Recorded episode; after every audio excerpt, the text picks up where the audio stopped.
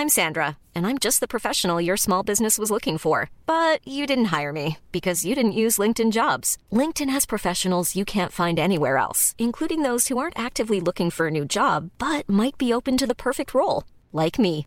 In a given month, over 70% of LinkedIn users don't visit other leading job sites. So if you're not looking on LinkedIn, you'll miss out on great candidates like Sandra. Start hiring professionals like a professional. Post your free job on linkedin.com/people today.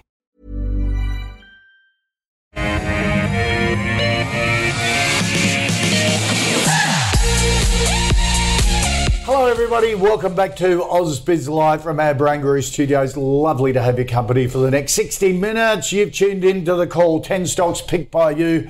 Uh, I put those stocks to our two experts. We do it all in one hour, and we got the A team in on Monday to kick the week off. Gaurav Sodhi from Intelligent Investor and Mathan Somasundaram from Deep Data Analytics. Afternoon, chaps. How Afternoon.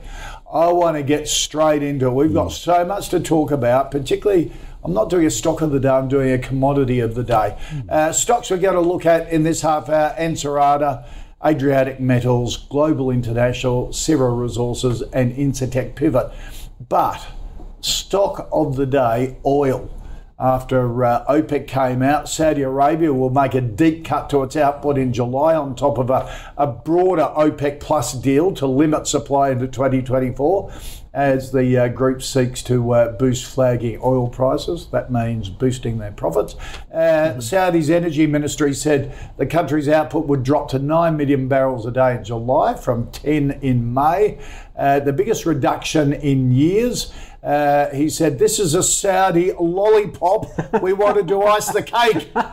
We always want to add suspense. We don't want people to try to predict what we do. This market needs stabilisation. He said he'd warned all the short sellers a while ago. But it's not just Saudi Arabia. Um, Iraq is uh, uh, extending its $211,000 barrel a day cut. Russia is going to extend its voluntary production cuts till 2024. Um, OPEC agrees to new production target of 40 million uh, barrels a day. Mathan, so early we don't want, want to give compliments uh, in the hour. Uh, you've been talking about this for a while, have you? That OPEC had to move. Yeah. Don't be despondent about the falling oil price. Yeah, look, I mean, look, it's self-interest. That's all I, I look at. That's the most proven track record, and it's in their self-interest. Yeah. Most of those countries have nothing other than oil uh, revenue to drive their economy, and most of the economy depends on government funding. So um, they need generally around 90 to make it all balanced for most of them.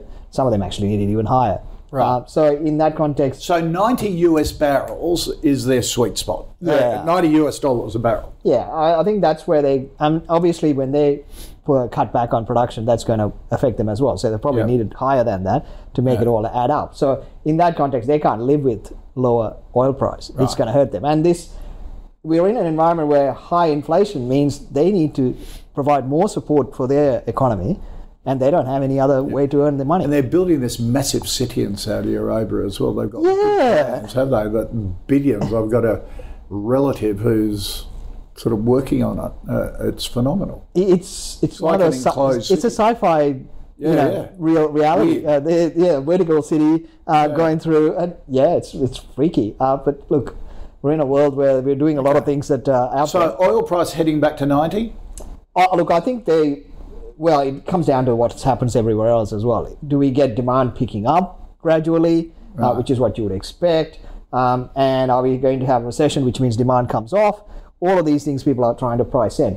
Um, and in on the back of that, for these guys, they need to keep. I mean, when they say stabilized price, it just means higher price. Yeah. It's like when China says, "I'm stabilizing commodities," it means lower price. Uh, so it's in their interest. Um, what can they do? Well, they will react, and US has already flagged that they're going to buy back their strategic reserve in July. I just go, if you're doing that, why do you announce it? Why you announce it? Yeah.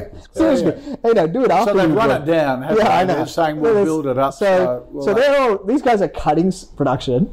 US is going to be buying in July, August. Yeah. So yeah, there is going to be a bit of a uh, play in energy coming through. I look around here. I think that you balance out everything. It should go a bit higher. I think it sits around probably around the mid to high 80s. Right. Um, I think that's where because they'll try and get it higher, but I don't think they can do a lot when you got slowdown globally playing out as well. So it's going to be a tough cycle. But I think the downside risk is limited because they'll be forced to act. So Karoon's your favourite Oh, look, one. it's the, it's the a while. dominant oil play. I Any mean, it's the only oil play. Oh. Um, it's the only oil, real oil play. I mean, let's try LNGs. Um, and the LNGs are linked to what's happening in Asian industrial production, which is weak. So I think it'll take a bit of time for that to flow through.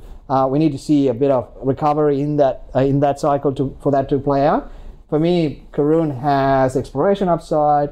Um, it doesn't have the local uncertainty with uh, tax issues as well. I mean, they've got their Brazilian tax issues, uh, but they've got a bit of a kicker there, and it's it's probably the cleanest. So not for. Woodside, Santos, any of that. Not at the moment. I think it is. Uh, well, I am keeping an eye on the whole play because I think this again in some of these resources I am looking at it. But you are in a recession type cycle. Whether it's recession or not, it's not what I'm c- caring about. It's a slowdown. We're, we're seeing that slowdown, and it's, it's going to get more.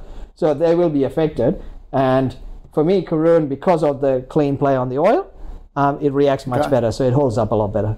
Gaurav, what's our house view on your view on uh, on oil at the moment? Is it is this sort of the end of falling oil prices and a, uh, a, a really soft energy market? I'm far more skeptical about OPEC as, as an organization than I think most people. I would put OPEC up there with the IOC and FIFA as an OPEC. That's a that's a low benchmark. Come on. That's I mean, I love it. three of the most useless, corrupt, ineffective organizations in the Well, world. I, I, I can put a co- correlation there. Yeah. Two of them are mainly funded by the third one. So Yeah, yeah, yeah. interesting, interesting. But um, look, I'm not just trying to be flippant. I mean, I, I, I genuinely think the impact of OPEC is is is extraordinarily overemphasized, and that's because when you when you think about it, do we really believe? That even at seventy or at ninety dollar oil prices, are these countries who, as you say, they have nothing else, they have no other means of of currency uh, of, of generating currency other than exporting oil, are they going to be cutting back on their volumes. I I just don't believe any of these targets. None of these targets are verifiable. In the 70s and 80s, um, Saudi Arabia used to keep excess capacity idle, and they used to keep that as a big rifle to all the other OPEC members. And the threat was always, you will abide by these cuts, otherwise we'll flood the market and we'll make oil twenty dollars, and no one will make money except us. Yeah. And that was always the stick that made OPEC work. But over the last 20 years, idle capacity in Saudi Arabia has diminished to zero. The stick has gone. There is no way to verify production cuts. If you think Iraq, impoverished Iraq, impoverished Iran, any OPEC member is cutting back on, on capacity at 70 or, or 80 or 90 or any amount of money, you're, you're absolutely dreaming. There is no way that there, these cuts are real. This is a marketing exercise writ large designed to influence um, the, the oil market, and in particular, move the oil futures curve. And I don't think it has any more weight other than air. This is air coming out of your mouth and nothing more. All right, so you think it'll useless. stay soft for a while, but Of course, it's going to stay. So where, where the, the market is telling you there's a recession coming. Commodity prices have now crunched retail stocks. There's bombs going off every week, not only in Australia but all over the world. Um, but we're five percent off highs. I know. I know, I know. I think that has more to do with the, the composition of, of the market um, than it does with, with what's going on. Um, Actually, some of that is pure tech play. yeah. So the last week's inflow Yes. into techs was historical high. We're talking about Australian tax. uh, global tax, Global US tax. techs. Yes, The yes. inflows were Yes. almost like 10, 15 years of inflows into one week. Wow. That is some phenomenal amount of data that's gone through there. The market is pricing in a, recession right now. You can see that from commodity prices. Look at energy, uh, any form of energy, be it coal, LNG, oil has collapsed 80% from its highs. Um, um, energy across the board has fallen because the copper has fallen. Copper, everyone loves know, copper. No one, you can't find Yeah. a, a bear on copper. It was the new Um, lithium. It was, yeah, which is a Everyone's clear saying. sign It's by an the way to get out of it. yeah. Uh, so um, everyone's bullish on all these things, but the market's pricing in a cyclical downturn, and um, I just don't think we're going to see oil in triple figures while there's a, a, all these cyclical problems happening. I agree. I, I don't think you're going to get the 100 plus, right? Yeah. Uh, unless there's a dramatic improvement in the economy, which I don't see happening. Um, and you're right. Gold has outperformed copper and oil. Yep. When that happens, you know things are not going great, right? But it's it's amazing how much the market has hope that you can just cut rates at relatively elevated inflation level. Yep. And so it, it's that's kind of a balancing act. So for me, I look at this and say, okay, it's a trade as well. So you have to look at what's happening in the tech. If the money is going to come out of these uh, globally, I mean, if you look at our market, it's all in the top 100. The outperformance is all in the 100. If you look at the small caps and the micro caps, they're in recession cycle. They're down 20, 30%. Yeah. Where the large caps are The good very- ones are down 20 or 30%. yeah, I know. Uh, and so the large caps are basically only down 5%, 10% at Yep. best. So if you look at that cycle and say, okay, how is that possible? Well, either we're in a bull market, which means small caps have to shoot the lights out, Yeah. or we're in a recession, which means large caps cannot hold their earnings, which means they'll fall. So in the risk return, it kind of works that small caps should be a better bet.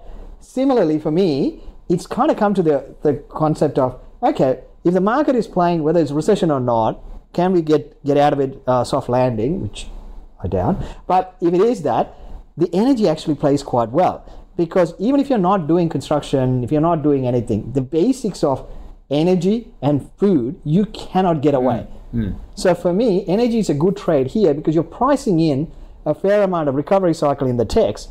If that doesn't play, then energy should benefit. Right. If that does play, then energy should catch up because the economy should recover. Okay. I think it's even simpler than that. Um, the energy production has lagged energy requirements for the last decade.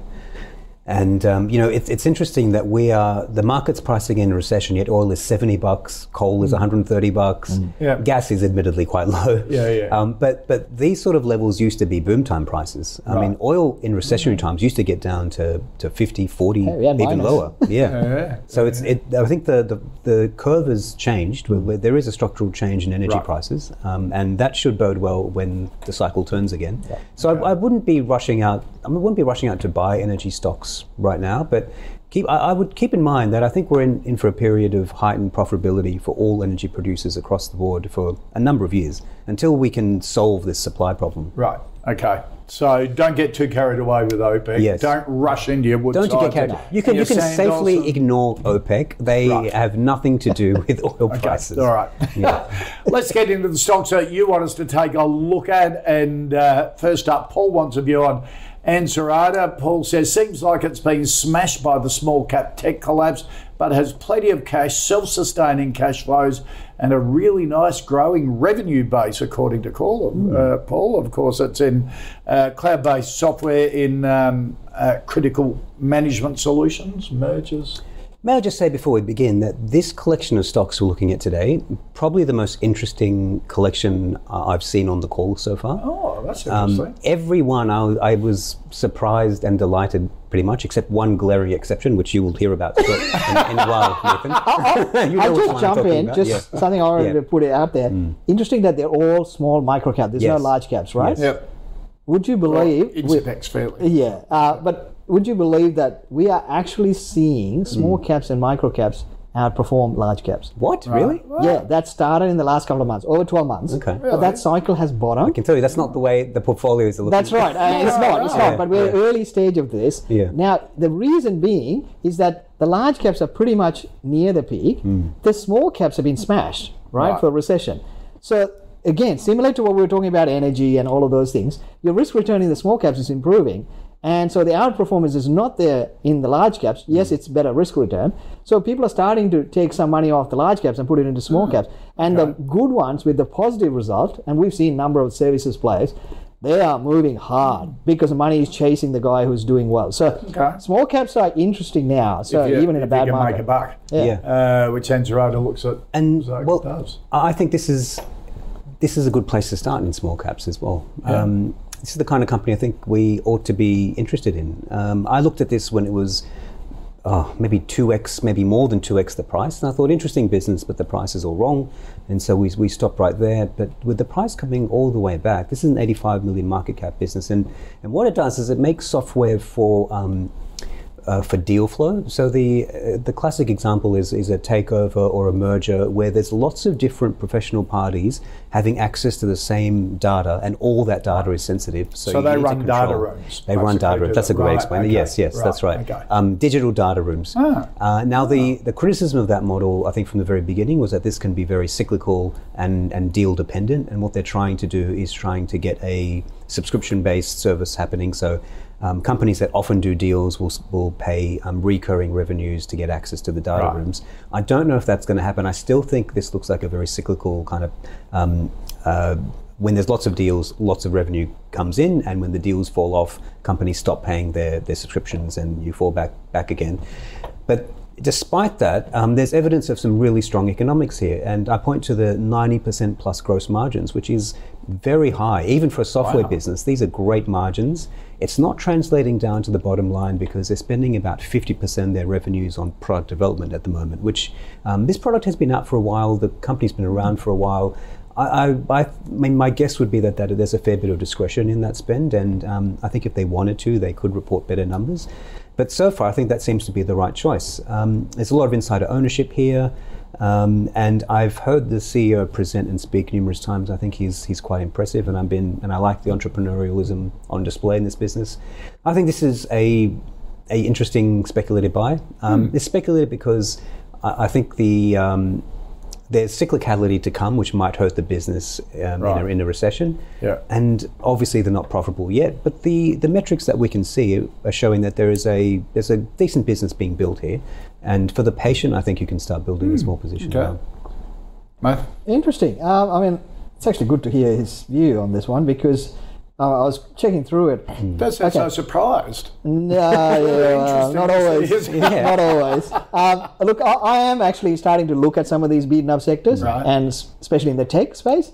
Um, not carried away, carrying away, carried away with what's happening in the US. That's more index play. Yeah, but here, WiseTech, zero. Yeah, Yeah. so Our friends at Ordinate are Yeah, so 50 now. Al- the good one, Altium, Altium. yeah, yeah. Altium, yep, yep. the the, the good great. is getting Tech um, One? Yeah, the- yeah. Oh, technology. right, Tech one, yeah. you know, all- all the outperformers are getting seriously outperforming everyone Mm. else. And so that's where you got to think of where it plays out. I think that's because of the sentiment of what's playing in the US yeah. that's playing out globally. Um, so I'm not getting carried away. But there, I'll put a few on the other side of the argument just so that we can balance it out. Okay, it's got a couple of brokers covering it. The last broker research that came out was late last year. Hmm. There hasn't been a report on it. I mean, I can, you know, call me cynic, but I guess they're churning out cash, so they don't really need to raise money. really so. That's what- that's- that's what I would interpret Yeah. well. Hmm. So there was a, a the last update was a cut in target price, a Hmm. decent cut. So that was one negative flag. I bet that happened after the share price fell a long way, though. Uh, pretty much. Yeah. The, the update came out and everyone knew it was going to happen. Yeah. Um, and we've seen um, a cut in subscribers. Hmm. So that's been the negative on a like for like Right. basis, right? But I think one So- should expect that in this kind of business. Yeah, when deal uh, flow is is falling and I, away, and I agree. I mean, normal. it's a, it's a bit like ASX, right? Yeah. Um, at the moment, because of the similar kind of thematic, it's been beaten up. Um, I actually like ASIC. So that's why I think this is an interesting story. I think you've got to be careful in the short term because the thematic will, might be weak for a bit longer. Yep, yep, um, and, and, you know, brokers, fund managers, everyone is basically out there going to lunch at Macca's at the moment because there's nothing happening, right? Yeah. Especially brokers. Um, so in that scenario, I think this will struggle in the short term, but it is an interesting stock, and I think it's in the right space. But the cycle might be down for a bit longer, so you've got time. Right. But I'll be keeping this on the list and keeping an eye on it. But in the short term, I suspect you're probably going to get another weaker report. Right. And brokers are not going to publish because they're not going to So need the money. watch list. Put on that. You like ASX? I like ASX. It's I, I interviewed Helen Lofthouse for the stockbrokers conference last week. She's what do you really reckon? impressive. yeah, okay. yeah. I look. It's picked up. Uh, well, I didn't.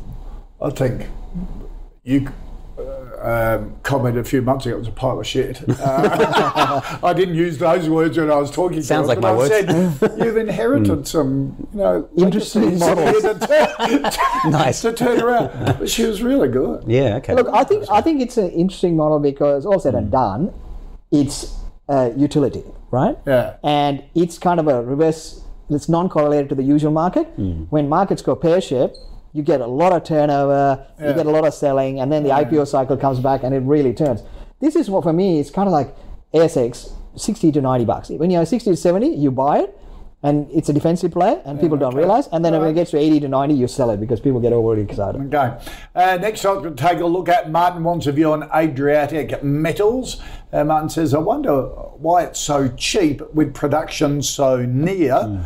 Um, getting into production, not necessarily the mines, which are in Bosnia and Herzegovina. Um, Mathan? Yeah. Um, Yeah, so we I think we've discussed that you always have risk in European Yes, mining. European mining yeah, is, is you always. Yep. And I've been in a number of them watching. They're going, it'll happen, it'll happen, and my hair's gone grey, and Hmm. still hasn't happened. So it can take longer than what you think, um, and I guess there's a certain amount of optimism out of commodities coming off as well. We've had that run in late last year. Um, that was the Hmm. uh, blow off top when everyone was overly excited by China. Now that's unwinding a bit. So that's number two. And the market is looking for safety. It's looking for large caps. Like the biggest factor in the US market is size, not even profitability. They're just going for big is better. Gee, uh, but Martin's saying, why is it so cheap? You look at that chart. It's not Martin, cheap. uh, It's, it's, It's done not- pretty well for you, mate. yeah, it, it's it's done really well. Uh, I mean, when you're looking at commodities, um, you know, most of them are still holding up relatively well, um, and I think it's done okay. Um, and the the trick here is, you, you this is probably the time to be in when you're going into production. I mean, I, the risk is, of course, if something goes wrong, and Yeah. and geez, we've seen some stocks where when production gets into trouble early, they then it just bashed, goes, yeah. yeah, they just go bye bye. So in the shorter term, my view always is you you know when the optimism comes in, you run it up, and then you get out. You wait for the first production to go through, Right. because if they actually get it out and running, Yeah. then you st- you know that they're So for running out. Hold. I think it's a hold. We've had a good run. Would Yeah. you put I think I- anyone new go into it? I wouldn't put fresh money in it right now. I'm not going into explorers, um, especially that close to production. If something goes wrong, you get hammered. So I'm just going to wait and see how they go. I can see where, where Martin's coming from. To me, this looks pretty cheap as well, actually. I know the share price hasn't fallen very much, but the deposit is is really good. I mean, the geology is um, fantastic. This is mostly a silver mine, but you get the typical silver bycredits of, of lead um, and, and zinc and a little bit of copper, I think, is thrown in there as well. But these mines historically, like that kind of that kind of geology, has generally produced really, really good outcomes.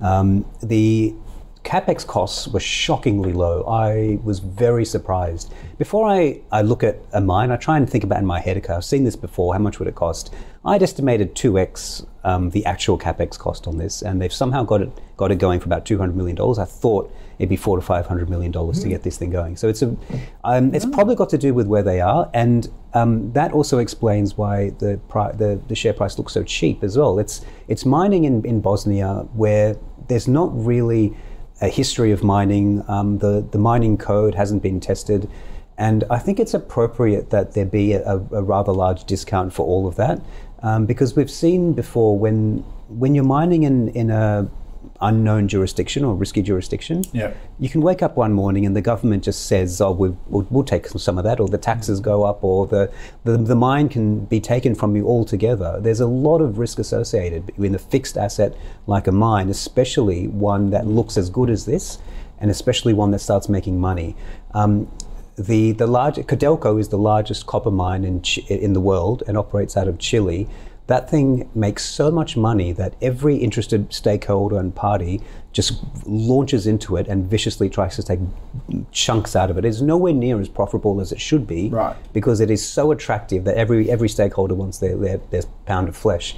And I, I think it's it's appropriate that there should be a large discount um, uh, to Adriatic uh, before it starts production. Now, production should start maybe late this year or early next year. They're very close to finishing up. We might see a little bit of heightened capex in, in this kind of inflation envi- environment, but really, I would certainly be holding through this. And if there's any further weakness, I think this is still a buy. I can easily see this as a $2 billion deposit, and this is only a 800 odd million market cap. This is probably another double to come if they do everything they're supposed to. So to hold do. if you're in it and maybe and and maybe a Nibble nibble, if you- nibble if we don't have any. okay. This still And looks given that Yeah. gold and silver have come off Yeah. in recent times, that's Yeah. probably another thing that's playing into it. Yeah. So if that, Although this is such, this is, and the, the, the cost of extraction is remarkably low here. I mean, I don't think prices matter at all. They, they will be profitable at almost any conceivable price. This is one of the lowest cost I producers think, going. I think I actually think Yeah. gold and silver will go higher. Yeah, right. Oh, yeah. okay. Well, I think this is a really interesting play. Th- Um, this should be put aside, put next to sort of South 32 as your big diversified Okay. exposure. Okay. Cool. Ooh, I All better- right, we'll put Yeah, that on, yeah. the- I it's on the watch list. Um, I next listen to one. resources. So Um, we'll some really good questions associated with the stocks today. Yes, Uh, agreed. Michael wants a Agreed. view on Globe International, saying, "I know it's a liquid. It's in the valuation Mm. doghouse with many other uh, discretionary retail businesses, but it's founder owned and led. Is this a buying opportunity? Of course, Globe." Uh, in the youth footwear and apparel business, but also has quite a decent um, workwear business as well that seems to go under the radar a bit. It does, yes. As, as you know, Kosher, I've, I've held Globe for a long time. Um, I've written it up and written it down, and I agree. I actually think this is a, a, a- a really high quality retailer. Not even a Yeah. retailer; it's an owner of brands because Yeah. um, it started out as owning the Globe brand, and then it distributed um, other brands. And over the last few years, it's been incubating a whole series of its own brands, and it's learned from tho- from from that um, how to market online brands, how to create brands from scratch, and how to nurture them. The one hit they had, which explains that huge share price rise, was Impala skates, which went absolutely bonkers during COVID. Became a global phenomenon, Yeah. um, and obviously that's that's come off now. But you're still left with a nice, profitable little skating business that didn't exist five years ago. Right. And I think that's absent from the share price. The biggest chunk of value here is FXD, which is a, a workwear brand, tremendously successful and profitable in Australia. I think if you were to separate out the um, the actual segments and brands here, FXD would cover the share price alone, and you've got a whole other bunch of interesting stuff happening. FXD is currently rolling out in the US, where they're doing it slowly and carefully. That there's three brothers who have stock in this business. Two brothers kind of own it. One brother is a CEO, and uh, I think a wonderful CEO. You can never get him on the phone. You can never speak to him. Doesn't do interviews, which I kind of like actually. Um, but I think this is a, a business run with care, um, intelligently run, and it's got a lot of potential. They're going to go through. Um, they're going to have a bad full year result. I think a really bad result. I would wait for that, and after that's washed through, I think this is a, a great hold hold stock. Um, Buy and hold for many many years. That's my strategy with it. Okay. When it listed, this was a billion dollar business, and I think it just listed at a time where the brand was hot and management was immature. And I think they've now learned how to run this business really well, and they've got a better collection of brands than they ever have. Okay, good rap, Mathan. Yeah, no, he's been uh, singing this one for a while. Yeah, so I and it know. pays so. The dividends are fantastic. Yeah, as well, so uh, you I can sit don't, there I don't disagree. I, I think the, the it's almost like a platform retailer. So it, Yeah. it builds its own brands, and then uh, they are all on selling. So it's it's a pretty good strategy. Management's got a track record of doing that. Um, the cycle is against them. I mean, any retailer out there, uh, everyone's struggling, right? Yeah. So it's not really a surprise. Um, it is one where I think for a retail investor, it's a it's a really good one, and and I think the timing, what you said, is exactly right for retail overall. You wait for the July August reporting season. It's going to be ugly. Yeah. Everyone knows it's ugly, but it's going to be ugly, and the market's not going to care. It'll sell it down probably on the result as well. Now, the interesting part is I think that opens up an opportunity. Now, where we are right now, we've got tax loss selling. So all these underperforming stocks are going to get pumped again. So there is a likelihood that you might see a bounce in the back half of June. So you generally, it's around the middle of June, you see the bottom of tax loss selling. So you might get a bounce, and then going into the results season, you'll probably get another bit of a selling because it's going to be an ugly result. That I would think would be pretty close to the bottom um, because this sector has already been smashed. So that's probably the time to look at it. And also, it'll also give us a view of what management is doing because it's going to be a tough cycle. What are they doing to turn it around? So I will wait for the result to move into it. But you're impressed with the business. Oh, well. it's a top business. I, I think this is one of the retailers I want to be in when the cycle turns. Okay, all right. Peter wants a view on uh, Mathan Syrah Resources. Hmm. Pete says the only vertically integrated natural graphite active anode material producer of scale outside of China. Pete's pumping it up. um, of course, has uh, the graphite mine in Mozambique, uh, has a processing plant in Louisiana in the States. Uh, you know, it used to be the term, are you serious? um, uh, look, it's it, look, we've been through this graphite play a number of times. Yeah. I, I think, look, the, the thematic still plays.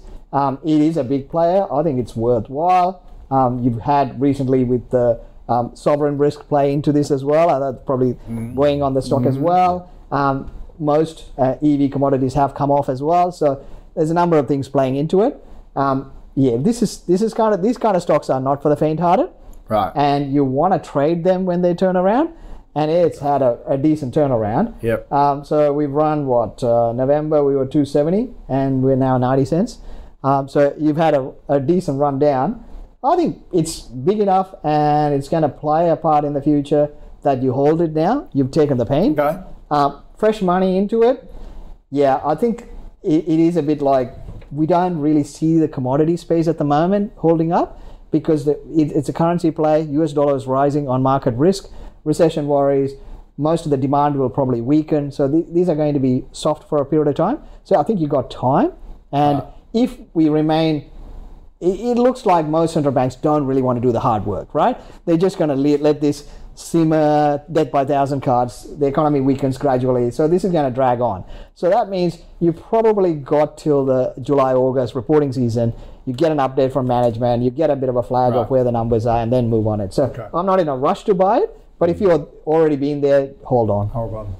This is a hard one. I, I find it difficult to um, to to recommend something with Syrah because the mine itself, the resource is astonishing. It is it is by far the largest graphite resource in the world, by far the most attractive natural deposit you'll find. Um, even inside China, I'm not aware of a better mine than this. But it sits in Mozambique, which is um, which is a problem. They've had so many issues already. They've had issues with, I think, workers um, commandeered the mine at some stage. They've had a whole heap of government trouble, and that's before you get to the infrastructure constraints and the legal problems that you typically get in these.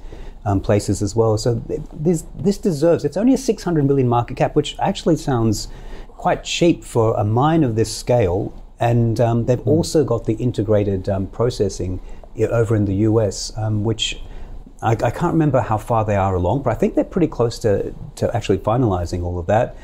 Um, so all they need really now is their, their, their sale agreements in place, and I, I think this, this can be quite a profitable uh, business.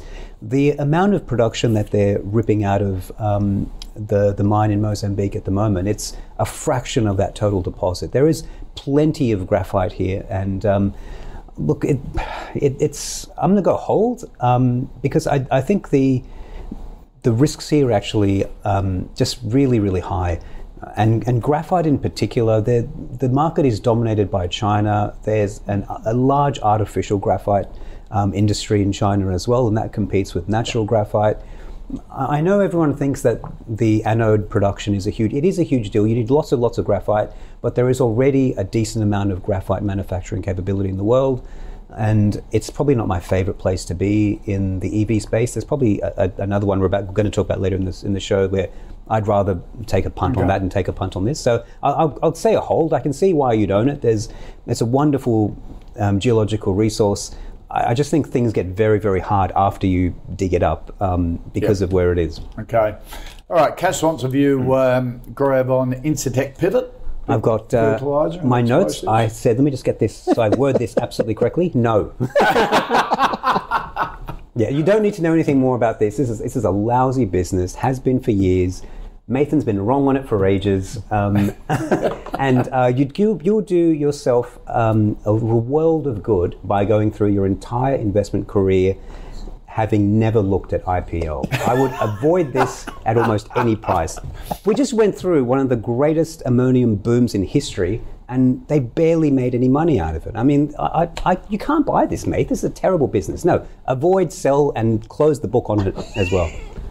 That's uh, that's pretty definite, Mathan. I know. I think that's what the Do you have a similar view? No, um, I think that's what the market view is. Um, That's, and that's the right view. and it's it's happened through a number of agri stocks. Um, and I'm, I'm actually on, on the other side. I mean, in the last couple of days, we've had a couple of people come in and become substantial. Um, and I think the ammonia price obviously is sliding and it's taken the share price with it. And the market, of course, when it's sliding, always thinks it's going to go even further and further down.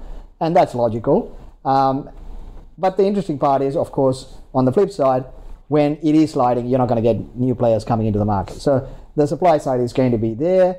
Um, I think the food thematic plays. Of course, the costs have come up and it's hit everyone. Um, and in a recession cycle, demand will fade. So that's all the things that are working around. It's not. I'm not saying it's a great business. Um, It's an ugly business, but you get the multiple for the ugly business. I think. I think it's actually okay. Um, I'll hold. I'm not saying go out and buy because I want to see the next update come through. Um, the last one was it actually held up on the result, but it wasn't a great result. Um, so I'm not saying it was a uh, top result, which I think some of the, I mean, on, on a like for like, I'll probably get Tech Elders uh, because now that the CEO has actually said he's going to hang around uh, because it got smashed when he said he was going to leave in a year's Yes. time. Um, so in, in context, that's looking better. Elders is a far better business. It, it is, it is, Yeah. it is. Um, I mean, it's a far better business what it was four or five years ago. Oh, what a turnaround. And it was tra- Yeah, it's yeah. trading at the same share price. So, you know, go figure. lot, but a lot of people are watching go, oh, not elders again. Yeah. I Everyone told me to buy elders after the pullback, and Oh, look, I, I'm, I'm happy to sit through it. I mean, look, we've been wrong. I'm not saying we've been right. The market is always right. Um, so we've been wrong. Hmm. But I don't see that what if they did something wrong, that's when we worry, and they didn't do anything wrong. So in that context, Okay. I think that this okay. deal to split the business, we should view this with incredible skepticism because that's happened twice before in the history. I mean, these the, these guys can't make their mind up about whether they want the explosives and fertilizer together or Yeah. whether they want them apart. They've done it twice before, and then they keep on growing that secondary business, and they split it again and grow it again and split it again. It's it's very frustrating for shareholders. It shows a lack of clarity by management, and it's a result of, of crappy economics in the business itself. I, I have to admit, whenever businesses throw out that I want to split, Yeah, that after they've done gets- it twice yeah, already. it- That's it still no, uh, no view or a hold. I think it's a hold. Hold, It's a hold for me. We still hold it. Um, we're waiting for that to turn around. Okay, let's recap the uh, the first five stocks. Uh, oil market, don't get too carried away. Uh, but Mathan still likes Karoon's about the only play in the oil market and uh, don't believe everything OPEC says.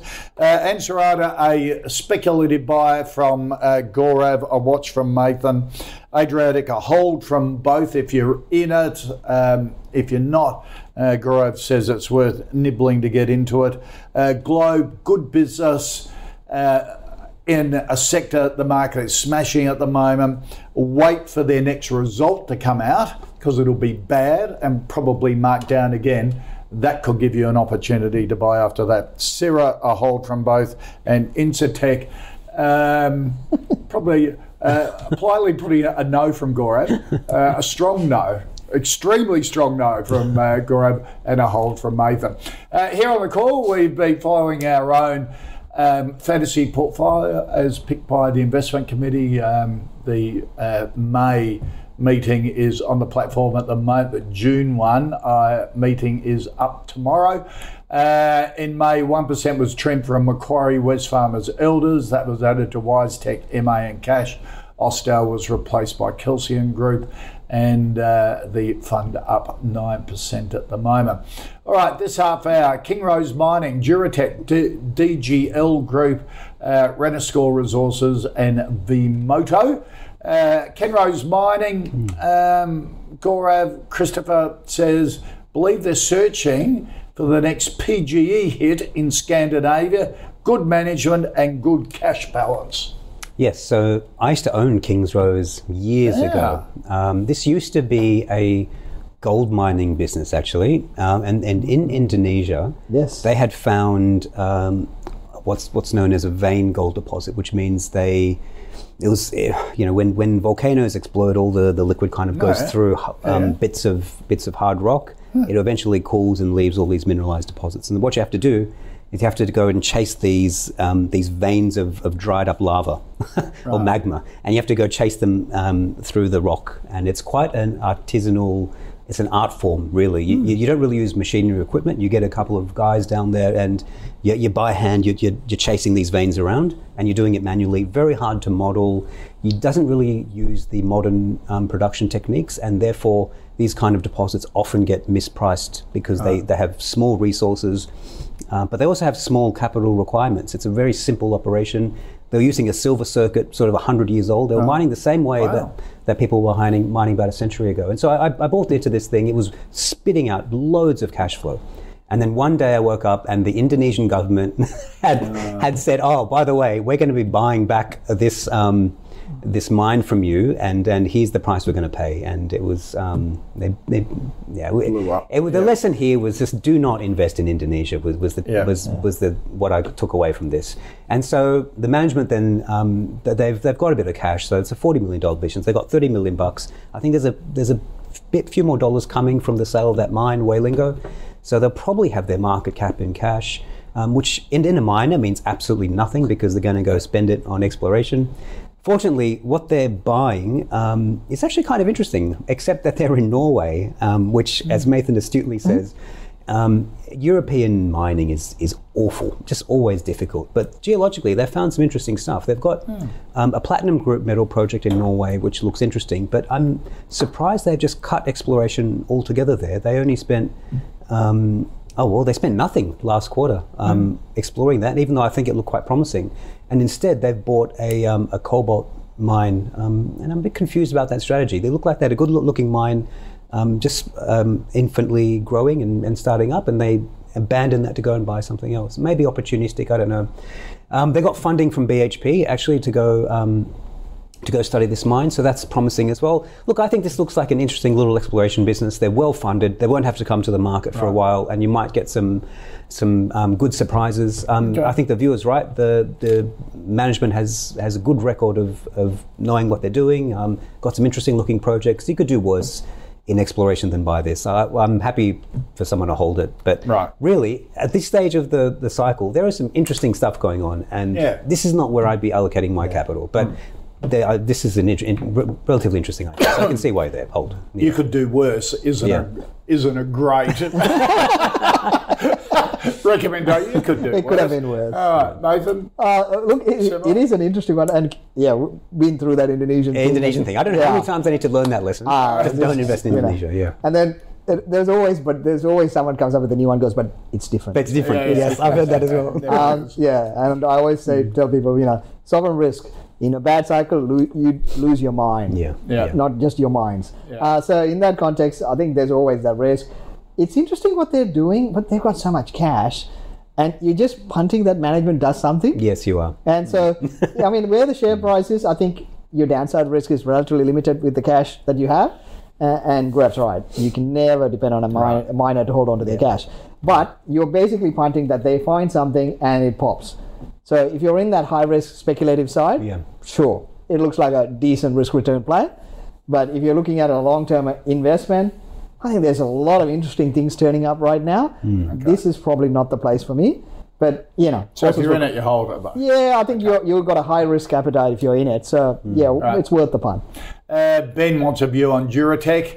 Uh, ben says, I bought it 80 cents. It's had a good run, but could still be undervalued given forecast earnings growth. That's uh, I um, didn't know much about this one. Yeah, It's I in the defence area and building, also almost a supplier facility service. Yeah, I, I have to say, it's a great stock. I've never heard of it before.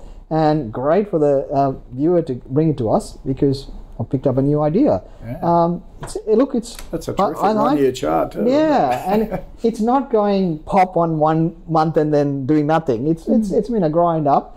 Um, look, it's 250 million. Interesting market cap because it's when you get to about the 250, 300, you're in the index play, Right. right? And that that's when the fund managers come in and all of that. So it's in that size category that makes it interesting.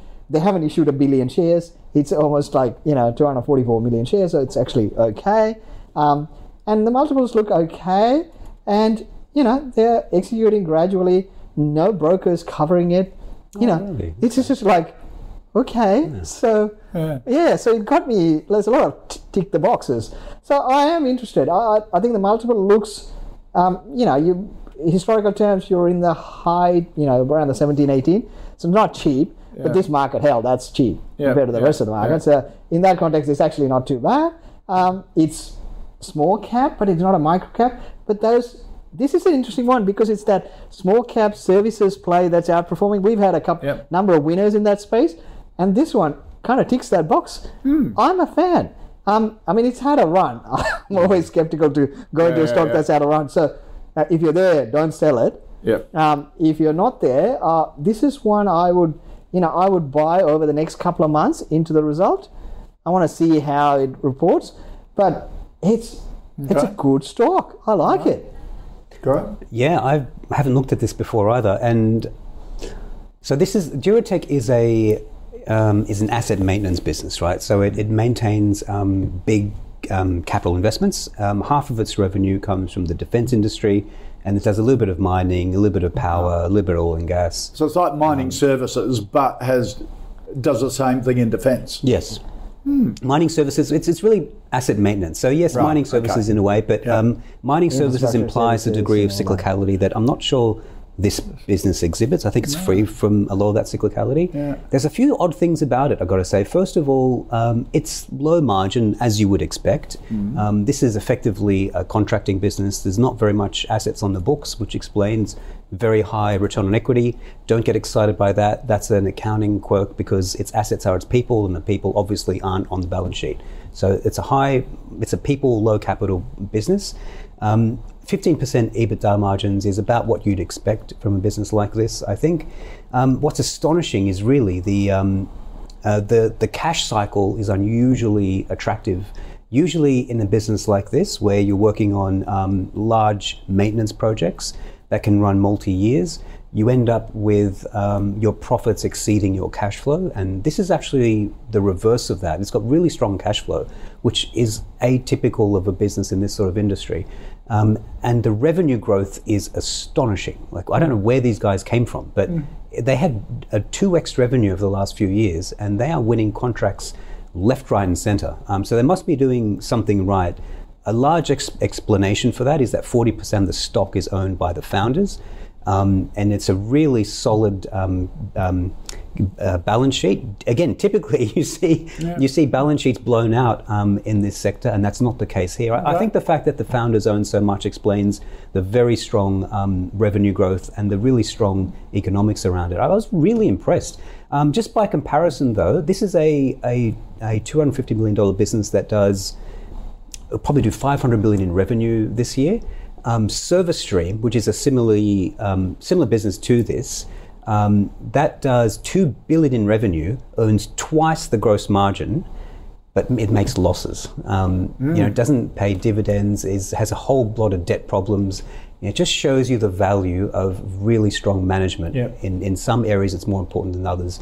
In this industry, is absolutely vital. Okay. I would love to have um, a chat to management and I'd ask them, how the hell are you doing this? Because I think the returns Okay. appear outsized. My concern would be that there are. That this should be a lumpy kind of business that depends on, on how much contracts you're winning. And, and my concern would be that you're entering a period where you're just winning a lot of contracts and completing a lot of work that could finish and fall away.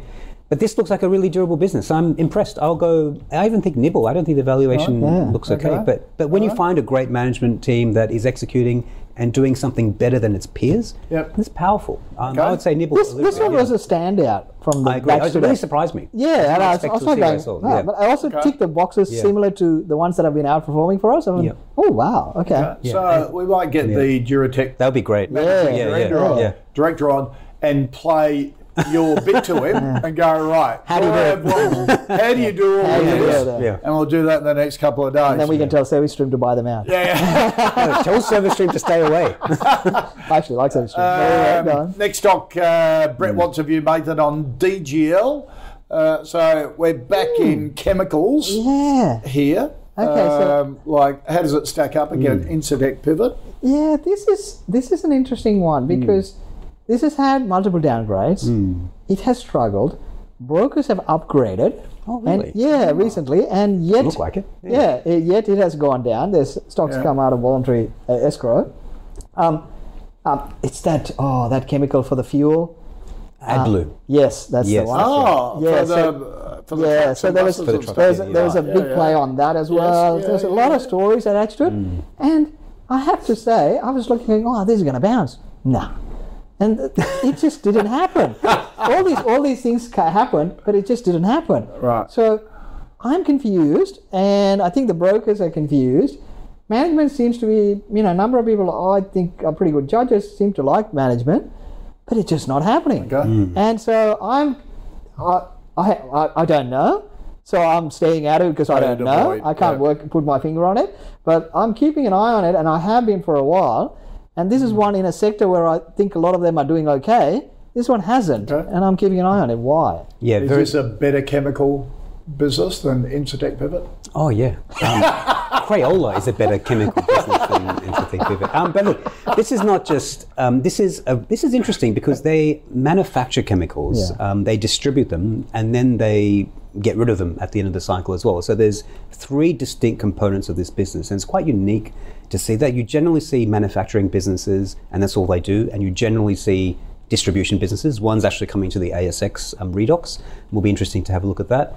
Um, and then the getting rid of chemicals is just a, a really difficult thing to do. It's it's plagued in regulation and licenses, and um, and that's probably the value of this business that you've got all your regulation licenses for the manufacture, the movement and storage, and the destruction of chemicals all together in one in one piece. And there's probably some strategic value in that. So you can see from their inventory levels that they are um, they act like a manufacturer in that they have all these plants and they pump out chemicals.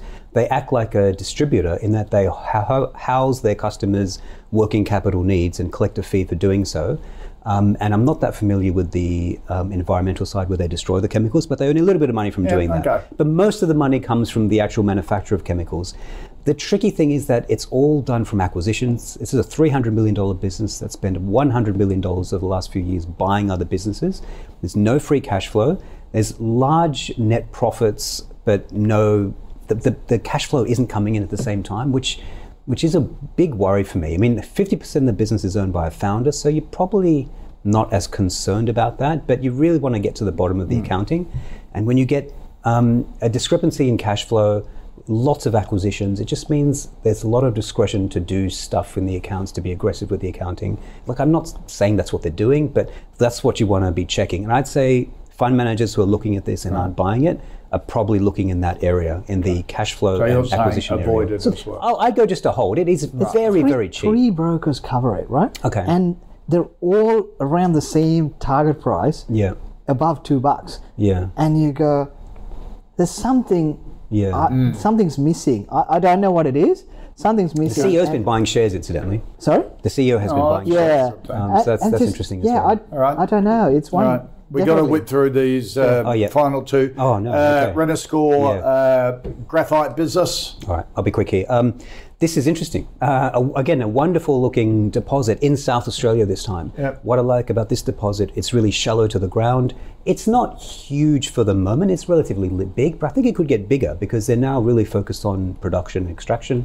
Um, it should be really cheap to actually do the mining here, but the value add here is that they're working on getting a, a, a processing um, plant um, a, ne- next to the mine in SA and getting that done, and that will provide um, what what they call these little spheres, these um, these processed purified spheres, which then can be manufactured into an anode, which I think happens in Korea or something. So it's they're actually capturing the value add margin. They've gotten funding from the Australian government.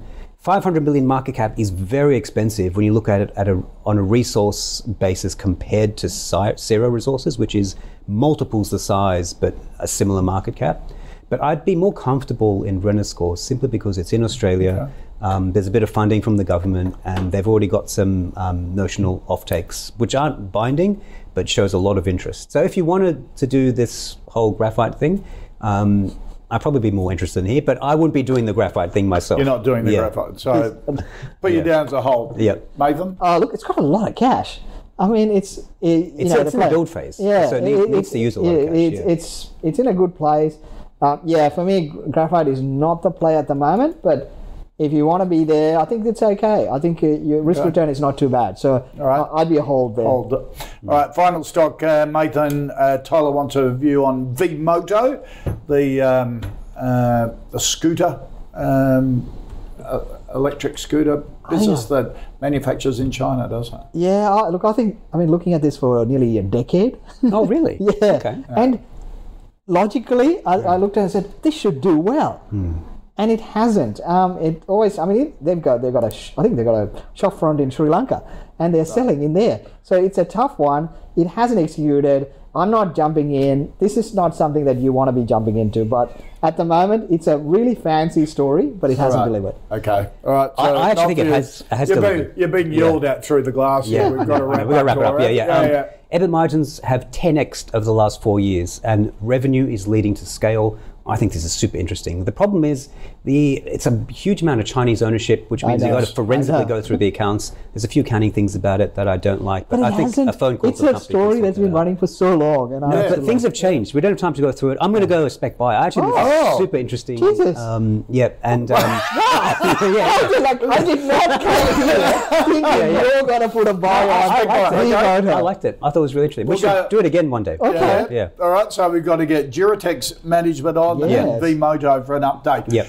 All right, let's recap the five to five stocks. Uh, Kingsrose, a hold from both Duratec, uh, a nibble uh, from both DGL, uh, a hold from Gaurav, a no from Mathan, Renascor, a hold from both Vmoto, a no from Mathan, and a spec buy. Gaurav has thrown that in as a zinger, As a zinger, right at yeah. the end, just to catch uh, Mathan out, basically to say, don't you predict what I'm saying. All right, that's all we have time for uh, today. Gaurav Sodhi from Intelligent Investor, always great to have you. Thank you. Mathan Somasundaram from Deep Data, always great as well. Uh, more of Ausbiz after this and the call same time tomorrow. See you then.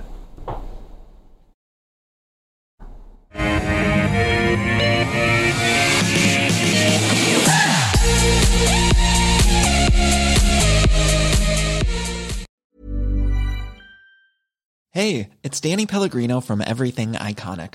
Ready to upgrade your style game without blowing your budget? Check out Quince. They've got all the good stuff shirts and polos, activewear, and fine leather goods, all at 50 to 80% less than other high end brands.